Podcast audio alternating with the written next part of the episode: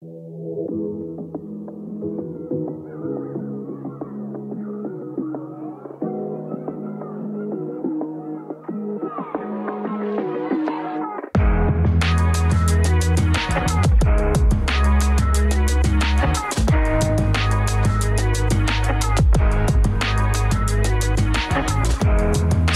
první aprílová kávečka, ale místo nějakých vtipů nebo sraníček, přátelé, mám pro vás připravenou specialitu.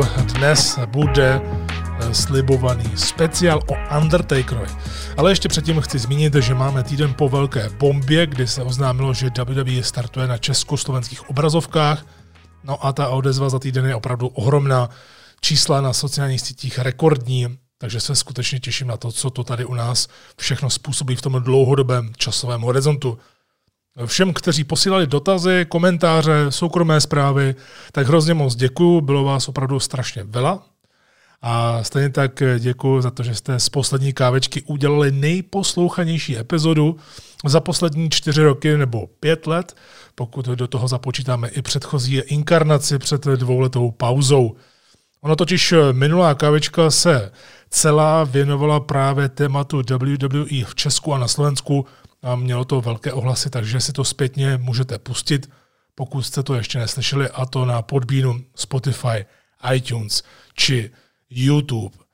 Teď už dáváme prostor Undertakerovi, je to takové symbolické, protože nedávno Undertaker přes pořad The Bump oznámil Kaneovi, svému dlouholetému kamarádovi a také na obrazovce bratrovi, že bude letos členem Síně slávy. Takže dnešní speciál a celkově kávička o Undertakerovi bude mít takovouto mimořádnou příchuť. Já se na vás budu těšit v pondělí 12. dubna u live kávečky, kde se bude probírat dohra po WrestleManii a samozřejmě také diskuze s vámi právě na to téma WWE v Česku a na Slovensku a také témata na cokoliv, co nás během toho živého vysílání napadne. Bude to 12. dubna večer, start buď v 19 hodin nebo 20, to ještě samozřejmě upřesníme.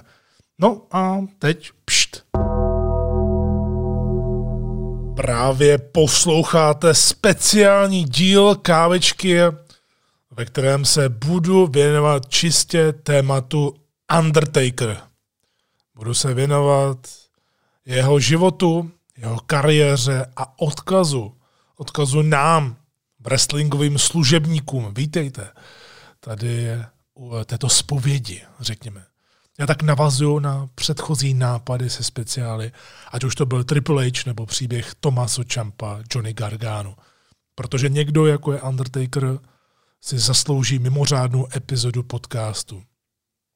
Těšil jsem se na to od chvíle, kdy Deadman oficiálně ukončil kariéru a my tady společně, mí věrní přátelé, půjdeme po stopách toho, co pro nás vlastně znamenal a jaký kráter tady po sobě nechal. Tedy kráter v tom dobrém slova smyslu.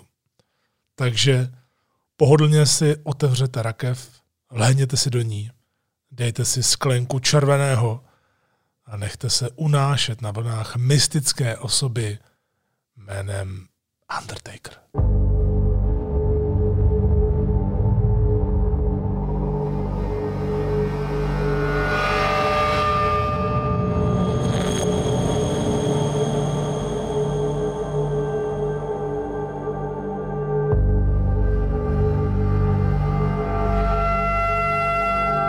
Undertaker má pro mě takovou hodnotu jako třeba Hulk Hogan v tom smyslu, když řeknete wrestling, tak se prostě lidem vybaví Undertaker nebo dokonce řeknou i jeho jméno. Možná třeba ne tak často jako v případě Hogana nebo potom Dwayna Johnsona a podobně, ale ten Undertaker tam prostě patří. A myslím si, že tady nenajdu nikoho, kdo by se s Undertakerem nesetkal ve všech fázích svého života, protože mě Taker provází od chvíle, kdy já jsem začal sledovat wrestling. Namátkově to pro mě bylo někdy v roce 97, kdy jsem, nebo 98, kdy jsem zabrouzdal na WCW v němčině, ale nejvíc jsem začal sledovat od roku 2000. Ostatně jako hodně lidí tady. Takže pro mě je to přes 20 let a pořád tam je tahle persona v různých fázích. A my se dnes tady zaměříme na jeho historii, řekneme si, kdo byl Undertaker ještě předtím, než byl Undertaker, a půjdeme v podstatě napříč jeho kariérou a řekneme si, co znamenalo pro nás, co znamenalo pro mě a tak dál. Protože rozhodně toho je hodně, už jenom ta samotná historie. U něj je ta historie zajímavá v tom, kam by to vlastně došlo, kdyby se některé věci nestaly. Což samozřejmě častokrát bývá u mnoha lidí, že prostě něco vede k něčemu a pak když to spojíte, tak najednou se zpětně divíte, cože se to vlastně stalo a jak jsme se tam dostali. A u té kraje je to zrovna tak a možná vůbec nejvíc, když se na to podívám. Protože je známo, a to jsem chtěl říct právě na úvod, že tahle kávička je pro všechny. Je to pro lidi, kteří Undertakera třeba tolik neznali, nebo se o něj tolik nezajímali, neznají jeho historii, neznají jeho minulost, a nebo je to právě i pro ty, kteří ho žerou, kteří o něm vědí úplně všechno. Takže ten podcast je pro úplně všechny, takže pro některé nebudou některé informace třeba úplně nové, ale o to nejde. Jde o to propojování a jde o tu úctu vyjádřenou směrem k tomuto muži, k této legendě. Tady to opravdu můžu použít. Já nerad nadužívám slova jako veterán nebo legenda, ale tady to opravdu můžu použít. Tak ono je docela známo, že Taker, ještě aby ne, vzhledem ke svým rozměrům, měl nakročeno k basketbalu a byl v tom docela dobrý. Nebylo to u něj tak, že by se třeba nějak extrémně zranil a proto šel do wrestlingu, což je také mnoho případů z historie, ale bylo to z toho důvodu, že prostě našel zalíbení ve wrestlingu ještě v době, kdy v podstatě studoval, řekněme. A on byl opravdu dobrý v basketbale a je dost dobře možné, že by se dostal třeba i do NBA, i když v tehdejší době asi takovýhle běloch těžko říct, protože tehdy to nebylo takové promíchané jako dnes. A to nemyslím nějak zle, ale prostě to tak bylo dáno. Ale rozhodně měl talent na basketbal a měl na to rozměry. Každopádně ta jeho první cesta se v podstatě vázala k někomu, s kým byl pak spojený po celou dobu jeho nejslavnější éry. To je Paul Bearer, neboli Percy Pringle III, zkrátka William Moody.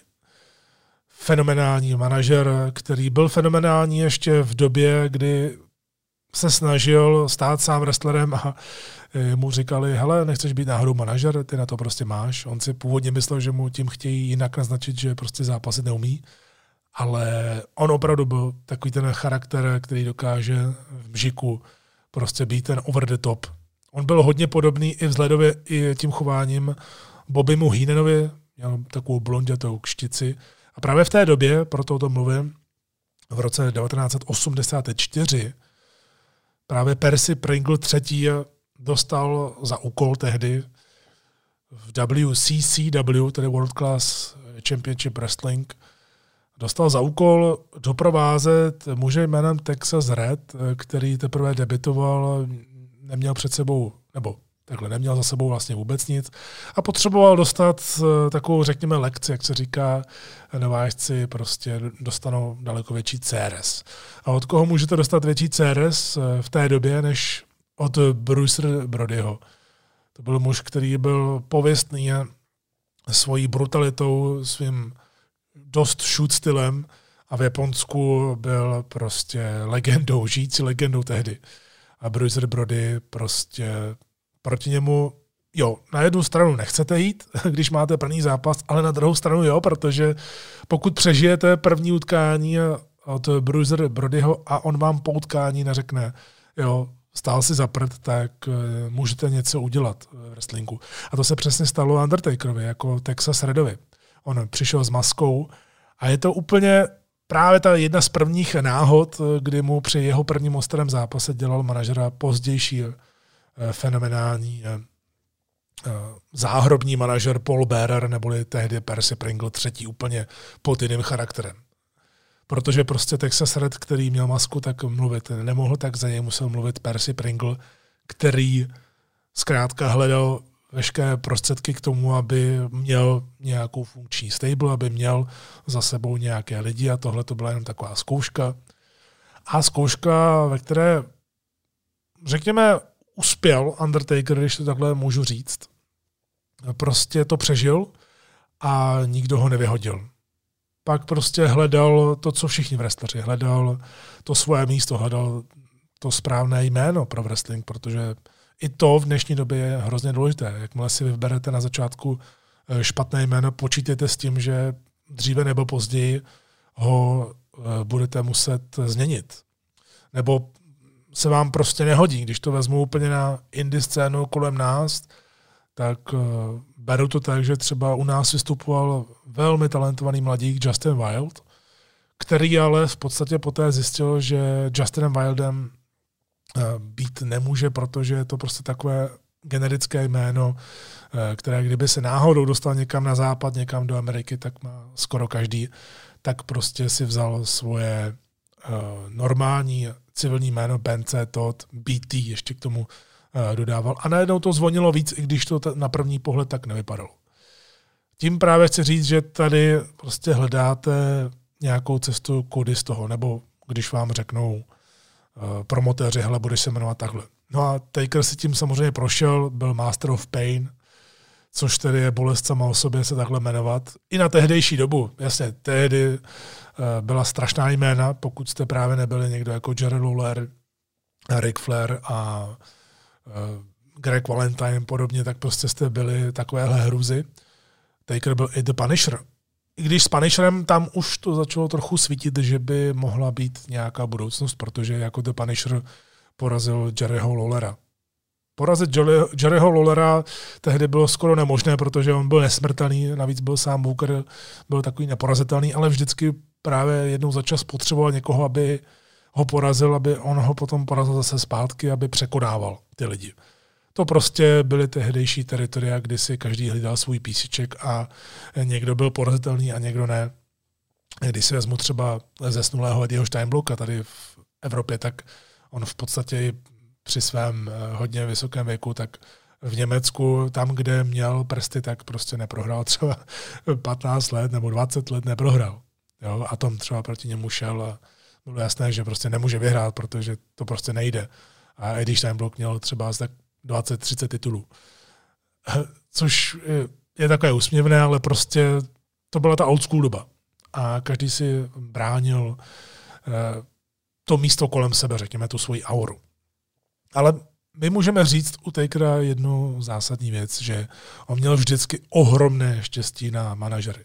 Zmiňoval jsem, že jeho první match prostě jako by tomu chtěl osud, byl Percy Pringle jako manažer. Později Paul Bearer. Pak měl další štěstí v neštěstí, protože Sid Vicious, který byl tehdy v tag týmu The Skyscrapers, tak se zranil a byl nahrazen Takerem. Takerem pod jménem velice kreativním Mean Mark Calaway. Prostě to mě vždycky rozesměje, kdykoliv to vidím. A kdykoliv vidím vlastně i tohle jméno ve spojitosti s těmi starými fotografiemi, jak tomu Paul E. Dangerously s tím telefonem. Prostě to není telefon, to je úplně telefon. Je to prostě obrovský a strašně těžký. Na tehdejší dobu, ale samozřejmě velká technologická věc. Vymoženost. No a právě Paul Heyman dělal manažera The Skyscrapers. Takže ještě předtím, než Taker vůbec mohl prorazit, tak prošel dvěma naprosto legendárními jmény manažery. A dokonce v rámci tohohle tech týmu měl i spor s Road Warriors, což už v tehdejší době něco znamenalo. Jakmile máte spor s Road Warriors a nejste tam jenom jako krmení, tak asi to bude něco znamenat. A vypadalo to, že bude mít kariéru, že Mean Mark Calaway, ať už se jmenoval sebestrašněji, takže by v WCW mohl udělat kariéru.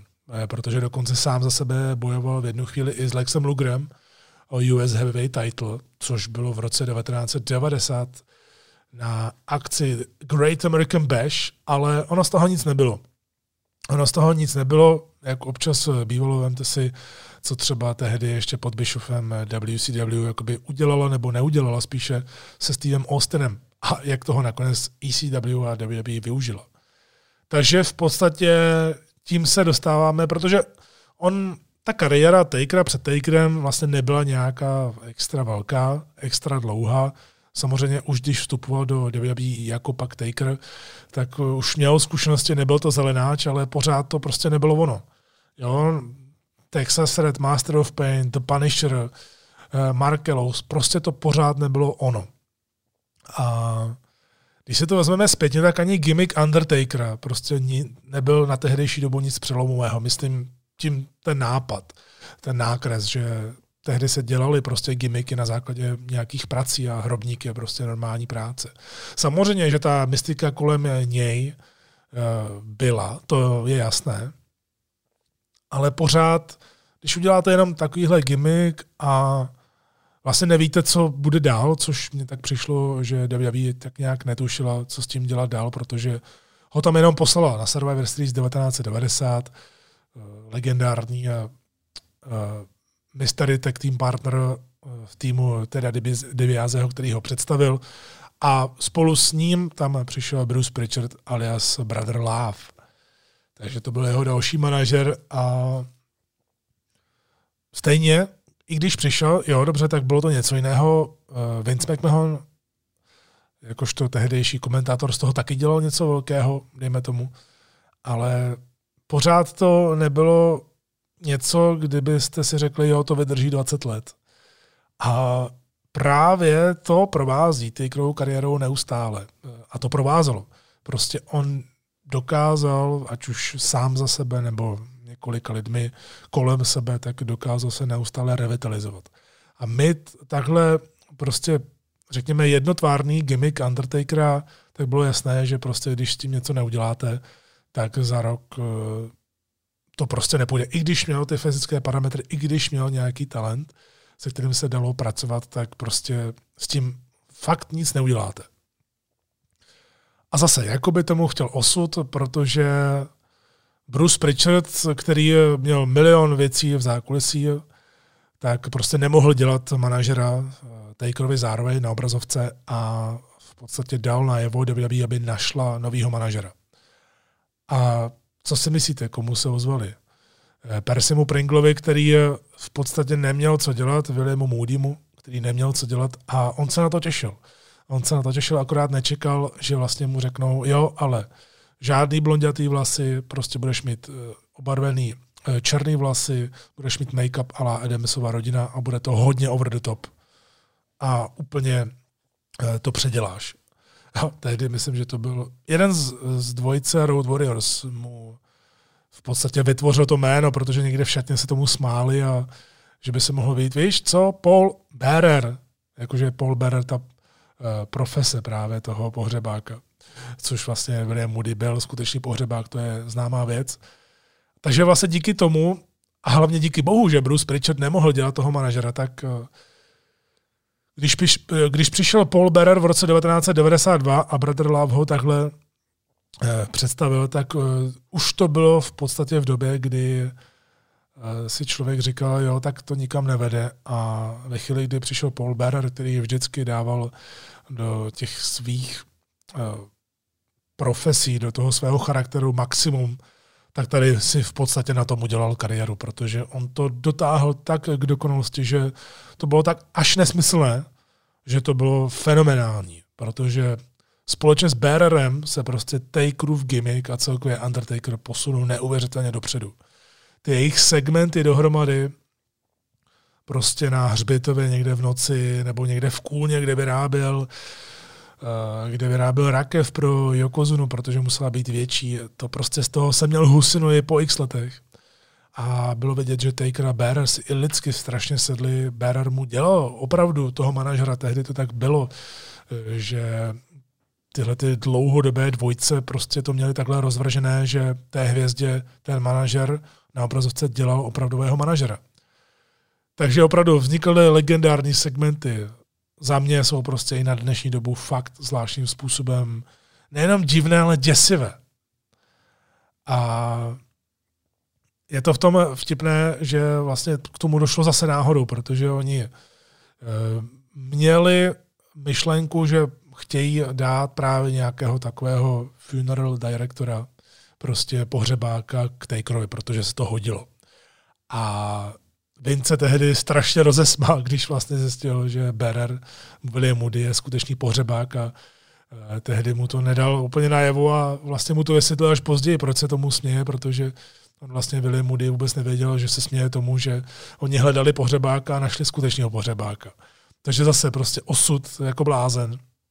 A nastalo období, které rozhodně bylo fenomenální právě i na tu karikaturní dobu, protože v té době to ještě nebyla atitudéra, byla to ta doba pro děti a věřte mi, kdyby jsme v té době žili právě jako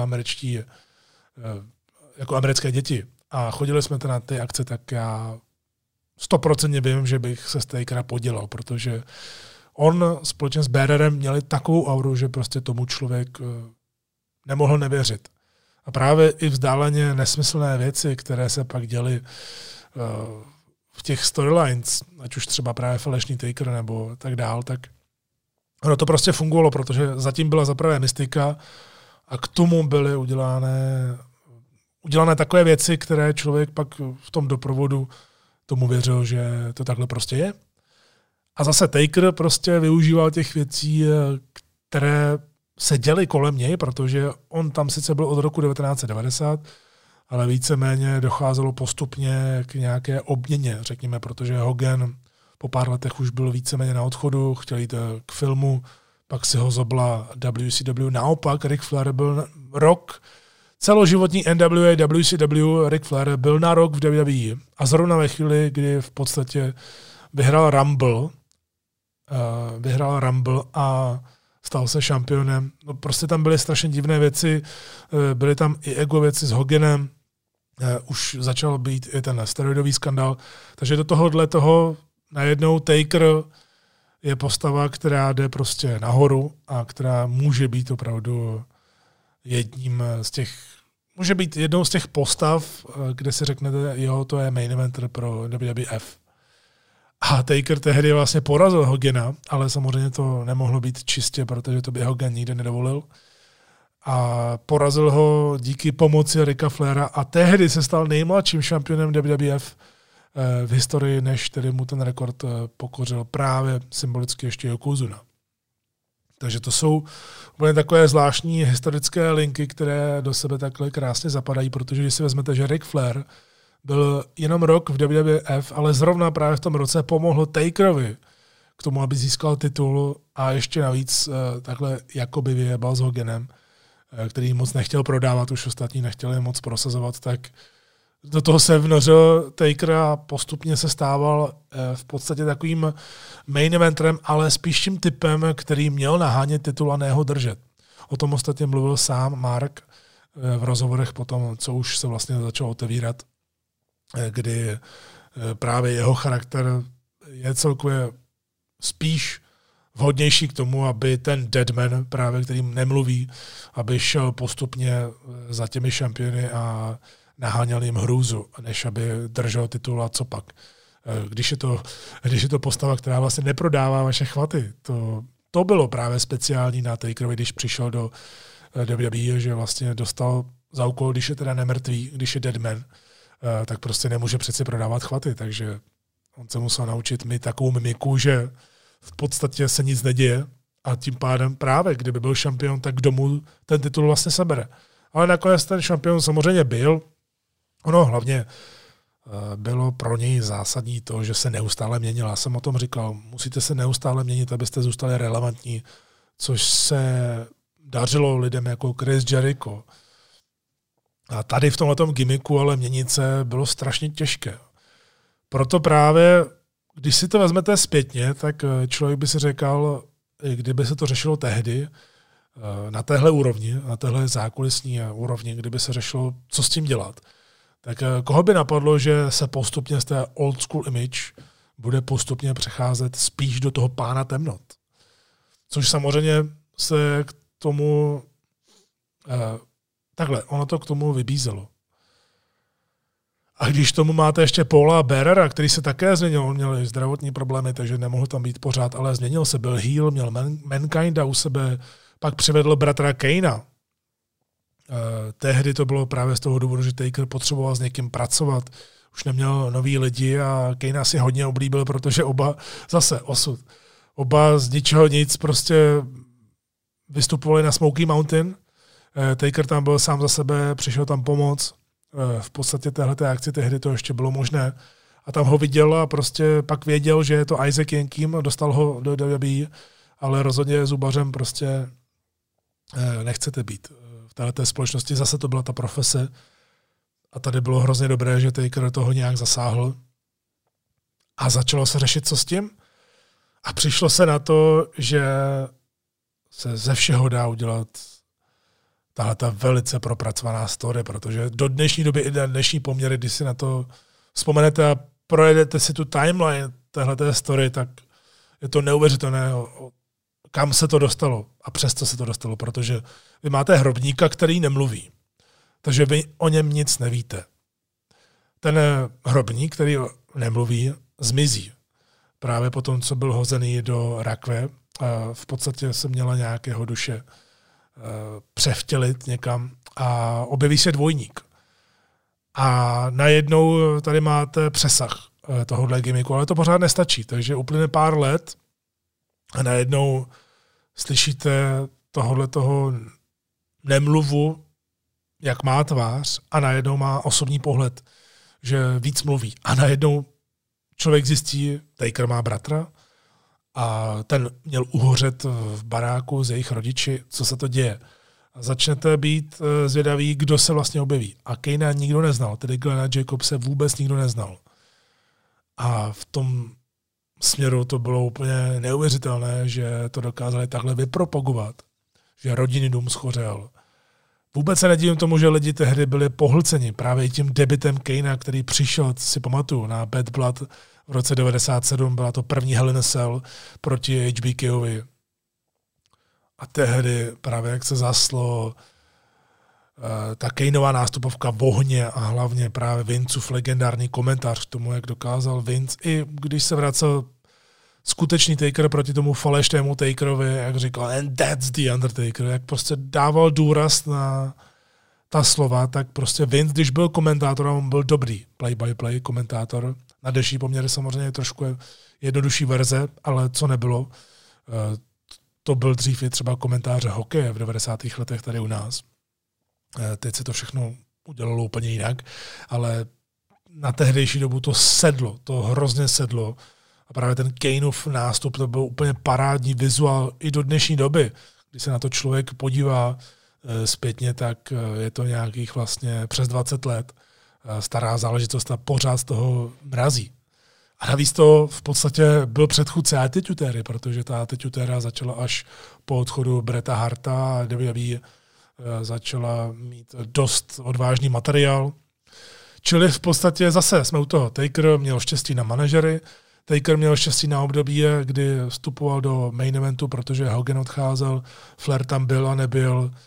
A samozřejmě Bret Hart ještě vlastně nebyl na té úrovni, aby byl brán vážně jako ten skutečný main eventer. Shawn Michaels tam ještě ani náhodou nebyl a tak dál. Tak i tady vlastně Taker najednou má příběh a přechází do přelomového roku WWF, což byl rok 1998.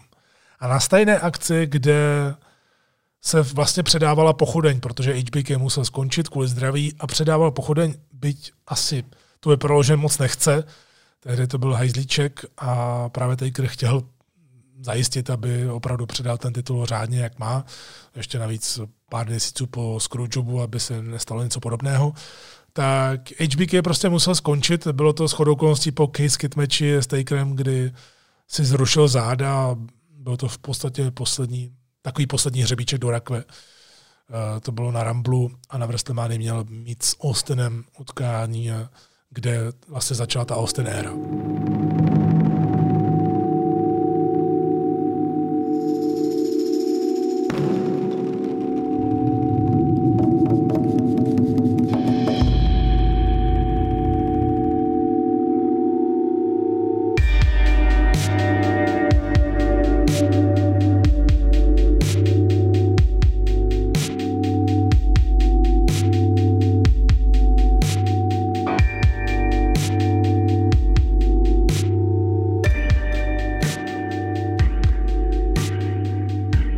Taker neustále odmítal zápasy se svým vlastním bratrem, kdy se potvrdilo, že to je jeho bratr, že je popálený vlastně na většině těla, což nevím, jak potom vysvětlili to, že byl bez škrábnutí, když se odmaskoval a tak dále, ale to už je zase na jinou debatu.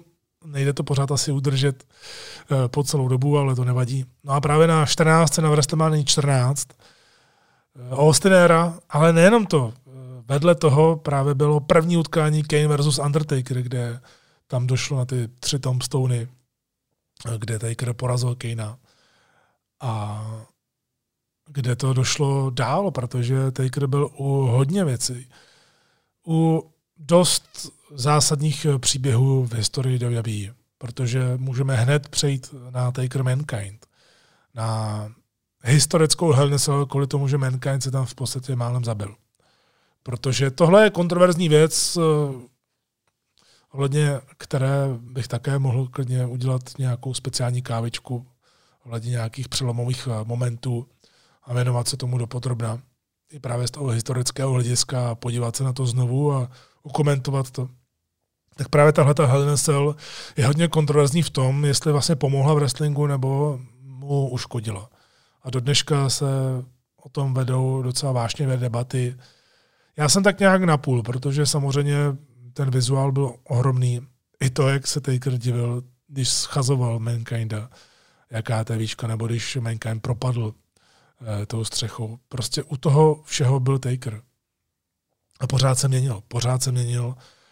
A došlo i na něco, co já osobně měl hrozně rád, a to bylo Ministry of Darkness. Protože když si všimnete, tak z jakýchkoliv historických pohledů, highlightů a podobně, tak tahle období se moc nepřipomíná. Nepřipomíná se z toho důvodu, že tam se vedly satanistické rituály, mělo to obrovský potenciál a bylo to hodně kontroverzní. A přitom to nebylo nějak extra zahranou, ale možná i na tehdejší dobu to bylo až příliš, těžko říct. Ale teď v téhleté době se těmi klipy tam společnost ani nevrací. Ani když třeba dělá nějaký zpětný pohled za Undertakerovou kariérou, tak se to moc nezmiňuje. Za mě to mělo obrovský potenciál, ale trvalo to jenom nějakou dobu, ale bylo to mocné. Protože tam máte zase ten element toho, že v téhleté inkarnaci, kdy on byl pán temnoty, lord, byl v podstatě právě tím, řekněme, démonem, tak se přiznal, že opravdu zapálil ty své rodiče. Což předtím házal na Kanea, že to byl on. Takže zase pokračování toho příběhu, že tam máte ty propojené linky.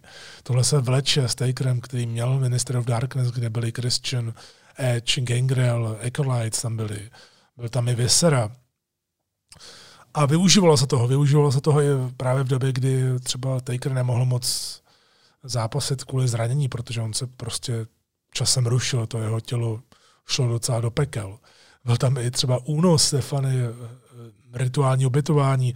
No prostě šílené věci. A Taker víc a víc mluvil a začala se objevovat taková věc, která zase měla přesah do těch dalších let, kdy Taker jakožto locker room leader už v té době a jako věrný zaměstnanec, ale ne ten, který leze do prdele, tak šel proti Vincovi McMahonovi na obrazovce. Jak začal víc mluvit, jak byl Minister of Darkness a pak začal mít problémy jakoby s Vincem na obrazovce, aby ho mohli odstranit z obrazovky, aby si mohl dát nějakou operaci. Tak to potom mělo do hru zase za několik dalších let, protože v době, kdy už to víceméně bylo zapotřebí asi nejvíc, tak Taker najednou cítil, že by měl být víc sám sebou. A proto vzniklo z ničeho nic American Badass. To rozhodně vůbec nikdo nečekal.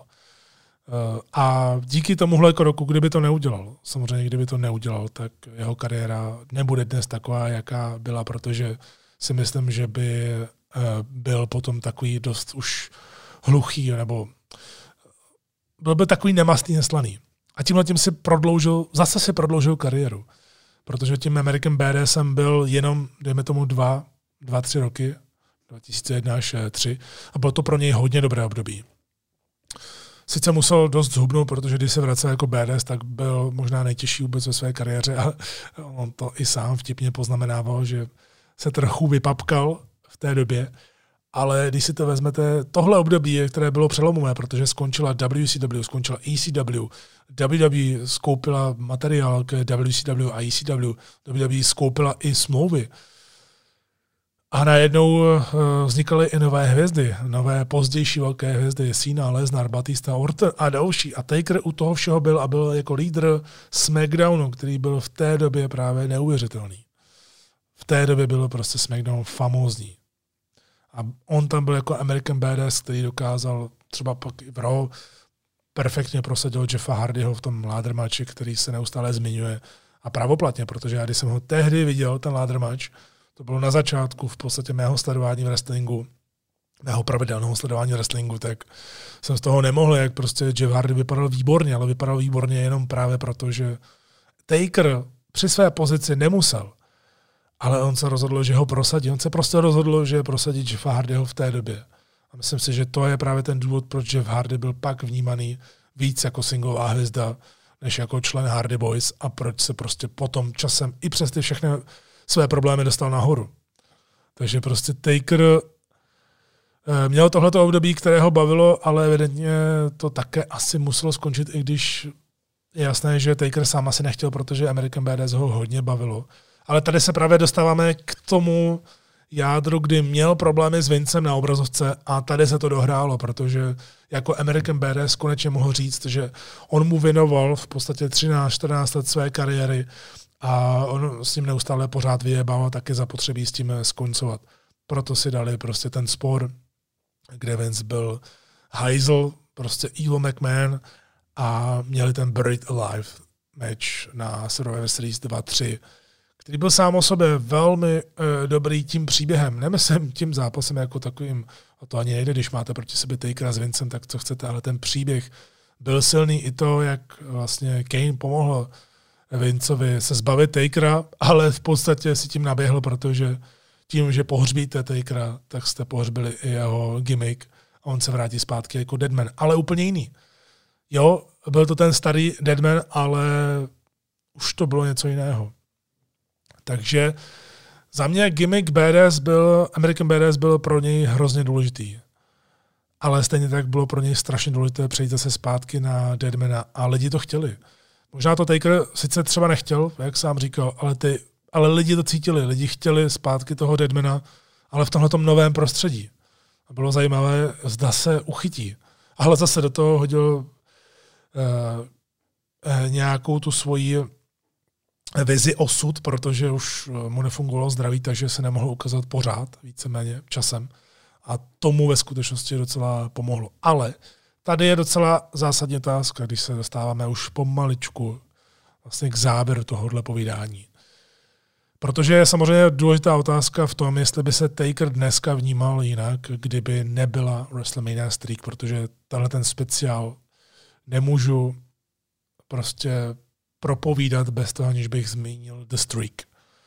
The Streak, který opravdu to D dostal, protože to prostě byl pan Streak. Udělalo se z toho něco, co možná takové nebylo v reálu, ale kolem toho se udělal velký humbuk a všechny to zajímalo. Protože nalijme se čistého vína. Taker nemýval dobré zápasy. On mýval skvělé příběhy, dneska jsme si je zhruba tak nějak představili, a sem tam měl nějaké epické souboje, ale nebyl znám pro konstantně nejlepší zápasy v roce. Jenom když se tady podívám na seznam zápasů ve streaku, toho WrestleMania streaku, tak zase, buďme upřímní, i když je to legenda, tak nemůžeme všechno říkat jenom růžovými brýlemi. Ty zápasy, některé na WrestleMania byly prostě nic moc. Já tady můžu zmínit, že první znatelný dobrý zápas na WrestleMania pro Takera nebyl ani tak titulový match, který tam měl předtím, ale byla to WrestleMania 14 proti Kaneovi. To už mělo 7-0. Pak dejme tomu 17 proti Triple Hovi, to bylo 9-0. To je vlastně i s tím přesahem, že Triple H měl vlastně trilogii na WrestleMania. 18 určitě s Flairem, protože dát si zápas s Flairem po takové době, kdy Flair byl ten, který mu pomohl stát se nejmladším šampionem WWF, aby porazil Hogana. Tak 10-0. Ale Nejvíc je potřeba říct, že jasně, když to byla v WrestleMania 21, tuším, kde měl jít proti Ortonovi, tak se mluvilo právě o tom, že Orton jakožto Legend Killer bude ten, který mu přeruší ten streak, o kterém se ještě tolik zase moc nemluvilo. Myslím si, že se začalo mluvit o streaku až právě kolem Flaira nebo kolem 19. No a vůbec 19, kde měl ten handicapový zápas, kde byl, myslím, že proti Nathanu Jonesovi a A-Trainovi v handicapu, tak to taky neměl moc. Prostě to nezvonilo. Můžu s jistotou říct, že od WrestleMania 23 prostě Taker byl záruka kvalitního zápasu, ne-li zápasu roku. Rozhodně bez těch dvou utkání proti Michaelsovi, což byly do dnešní doby fenomenální zápasy a jedny z nejlepších zápasů v historii a možná je právě kvůli té šipce něco, co málem způsobilo to, že Taker zahynul a byl bez něj opravdu deadman.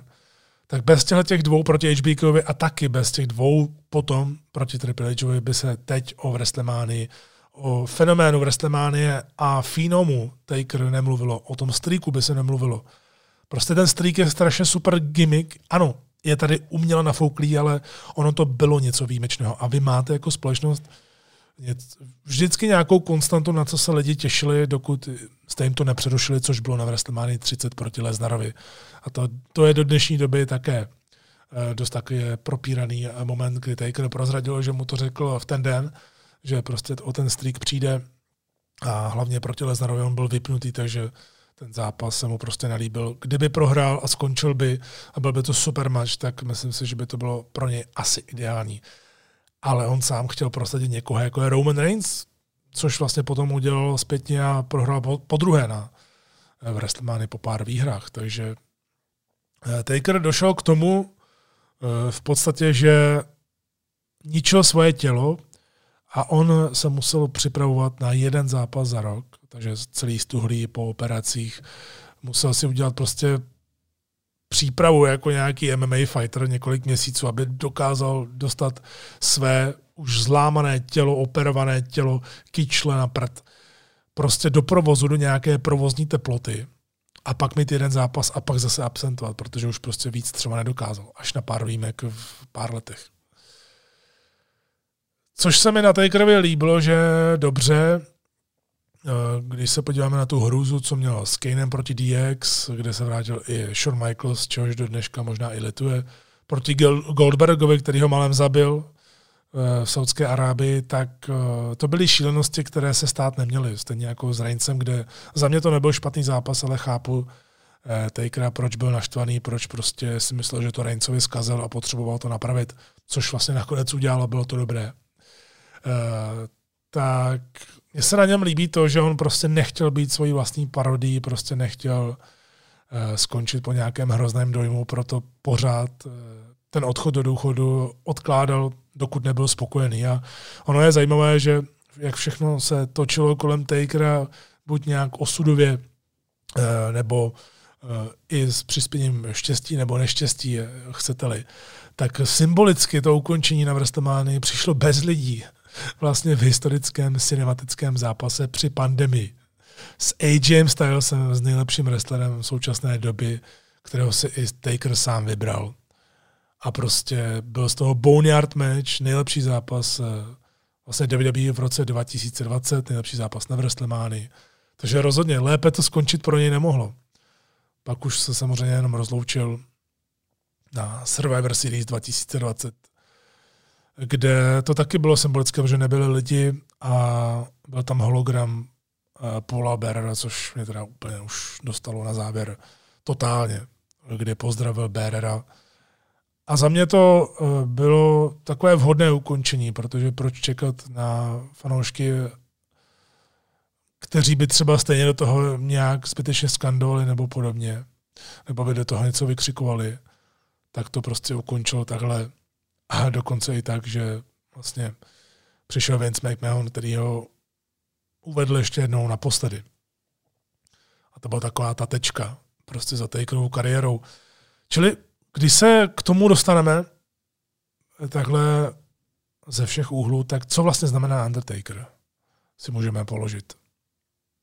Já když o tom přemýšlím, tak Undertaker pro mě znamená absolutní, absolutní loajalita, bez takového, jak jsem to říkal, bez lezení do prdele. Undertaker pro mě taky znamená to, že upřednostníte společnost, tedy právě to best for business, ale ne to gimmickové best for business, ale to skutečné. Kdy upřednostníte společnost před vlastními prioritami. Undertaker pro mě znamená smysl pro detail, perfekcionismus. Taker pro mě znamená ochota pomáhat mladším, vést tu společnost do budoucna, protože vy víte, že prostě vám tikají hodiny, ať už chcete nebo ne, ať už si to chcete přiznat nebo ne. A Undertaker pro mě taky znamená naprosté, ale naprosté mistrovství v držení kayfabe. Až tedy na konci, kdy už to trošku pustil právě, protože cítil, že je konec, tak pouštěl ty lidi více k sobě a začal se rozmlouvat, což je také ale dobré. Ale rozhodně tohle bylo něco, co prostě jen tak nevidíte a jen tak nezažijete. Undertaker je podle mě po všech stránkách unikát ve wrestlingovém biznise jakékoliv éry. Prostě něco takového už se opakovat sice nebude, ale tady je ukázka toho, na co je důležité se zaměřit.